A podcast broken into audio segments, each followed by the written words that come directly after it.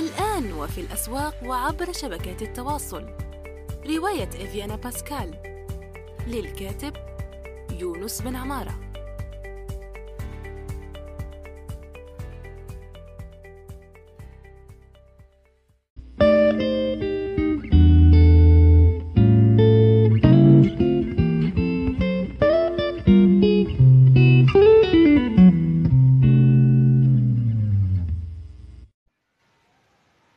السلام عليكم ورحمة الله وبركاته.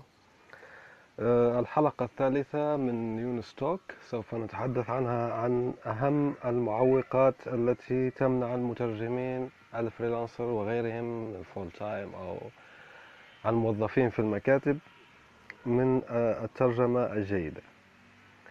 هو السؤال في الحقيقة أتى بما هي الأخطاء التي الشائعة التي يكررها المترجمون دونا لكن سوف نجعل هذه الحلقة تجيب عن السؤال الأشمل. ما هي المعوقات التي تعترض المترجمين سواء المبتدئين أو الخبراء والتي تمنع من أن ينتج أو يقدم ترجمة احترافية كما هو مطلوب؟ ابقوا معنا. شكرا.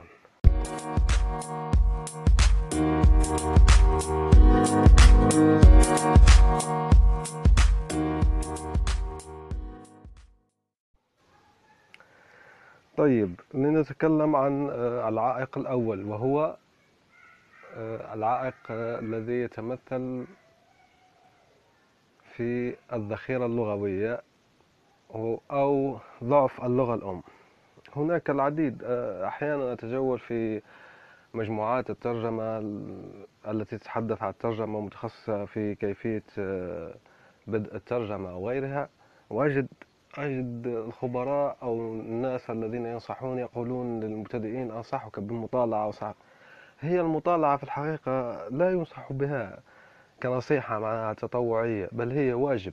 المطالعة للمترجمين تشبه التدريب للوحدات العسكرية تشبه التدريب للمصارعين تشبه شيء أساسي في مهنة الترجمة. المطالعة ليست ترف ليست شيء زائد في الترجمة حيث يمكنك أن أن تتجنبها وتقصر فيها وكل ما كان مطالعاتك أكثر كل ما كان إبداعك أكثر. في الترجمة دون مطالعة لا يوجد إبداع. المترجم المحترف يفكر دوما أن أن هذه الكلمة ممكن تأتيني في ملف آخر ممكن هو صحيح. يوجد نوع من المترجمين تخصص في ميدان لنقل مثلا القانوني أو آه، وأصبحت مطالعاته ضعيفة جدا في المجالات الأخرى. هنا تأتي الصحبة أصدقاء أصدقاء جيدين. هذه أصدقاء يحدثونك مع يكون لديك صديق هاوي فلك فتعرف آه، شيء معين. هناك مثلا مدون سعودي كاتب مسرد مصطلحات كامل في قضايا في قضايا السير. اللغة الإنجليزية غنية جدا بمصطلحات السير والتنزه والتجوال والتسيار وغير ذلك. هو وضع مسرد كامل. الناس الهواية هنا والناس أصدقاء الصحبة الجيدة الذين لديهم هوايات مختلفة تعطيك دافع مهم جدا. إضافة إلى المطالعة في تعزيز ذخيرتك اللغوية وتقوية اللغة الأم التي هي. نقطة قوتك القوية هنا سواء أنا كنت مترجم أو مراجع للمترجمين الآخرين. سنتحدث آه، لاحقا عن النقطة الثانية التي تعتبر عائقا أمام المترجمين لتقديم ترجمات جيدة. شكرا.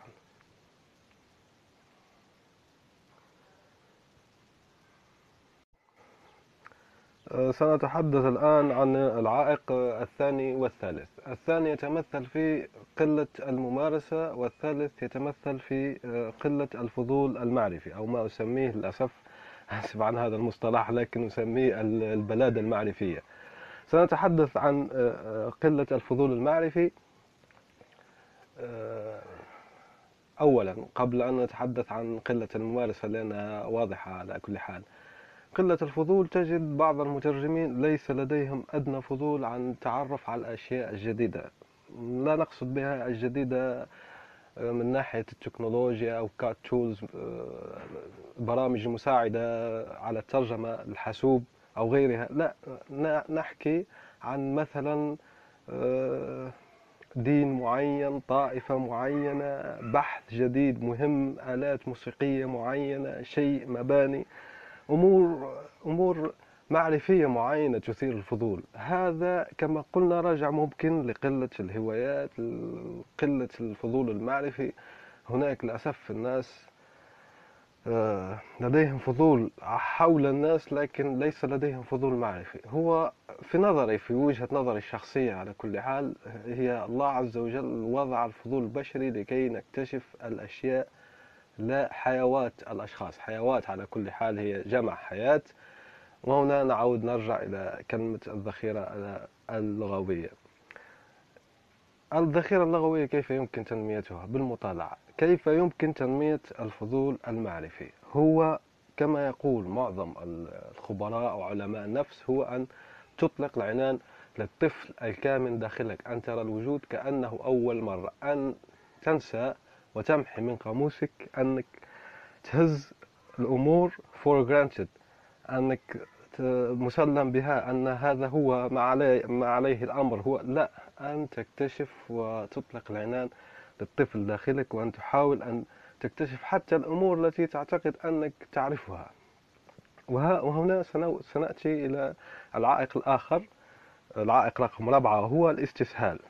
الاستسهال يتمثل ببساطة أنك لا تبحث عن المعاني الأخرى للكلمات. يندر جدا إلا في تخصصات معينة مثلا نقول أنك تترجم ورقة بحثية علمية في مصطلحات الرياضيات وتلاقي مصطلح factor أو أو مصطلح number أو شيء معين فإنه يحمل معنى دقيق معين. لكن من ناحية عامة أي كلمة في أي لغة تحمل أكثر من معنى. والاستسهال يعني أنك تأخذ الأول الأكثر انتشارا الأكثر كما تعرفون. شكرا. ونأتي الآن للعائق الأخير أو حسب نظري أنا العائق الأخير إذا لقيت عائق آخر للترجمة ولم أذكره في القائمة التي ذكرتها وهي خمسة. راسلوني وسوف أتحدث عنها في الحلقات المقبلة من ستوك بإذن الله تعالى. العائق الأخير يتمثل في الحالة النفسية. هو عائق لا غير غير مدروس بشكل كافي ولا يتحدث عنه بشكل كافي بين المترجمين. الحالة النفسية ربما آه، إذا جاء جاءك ملف عاجل ويحتاج ترجمة معينة وأنت في حالة آه، نفسية غير غير غير مناسبة كما يقول أقترح دوما أن آه، إذا كان مناسب أن ترفض العمل على الملف العاجل. هناك ملفات عاجلة يمكن القول أنها روتينية ويمكن بعد الضغط على النفس أن أن تنجزها مهما كانت حالتك النفسية. هذه أيضا يجب التنبه لها. أما إذا كان ملف عاجل وجديد تماما ويتطلب قوة زخم مومنتوم كبيرة أول الأمر لإنجازه فأقترح أن آه، تعتذر عنه. وطبعا معروف أن الحالة النفسية هناك عدة اقتراحات لعلاجها أو تغيير المزاج أو غيرها. اقتراح الأمثل هو كما يحدث في الحاسوب. حاسوب مجنك مقلقك الحاسوب هذا وش تدير له؟ ريبوت. ريدوماري إعادة تشغيل.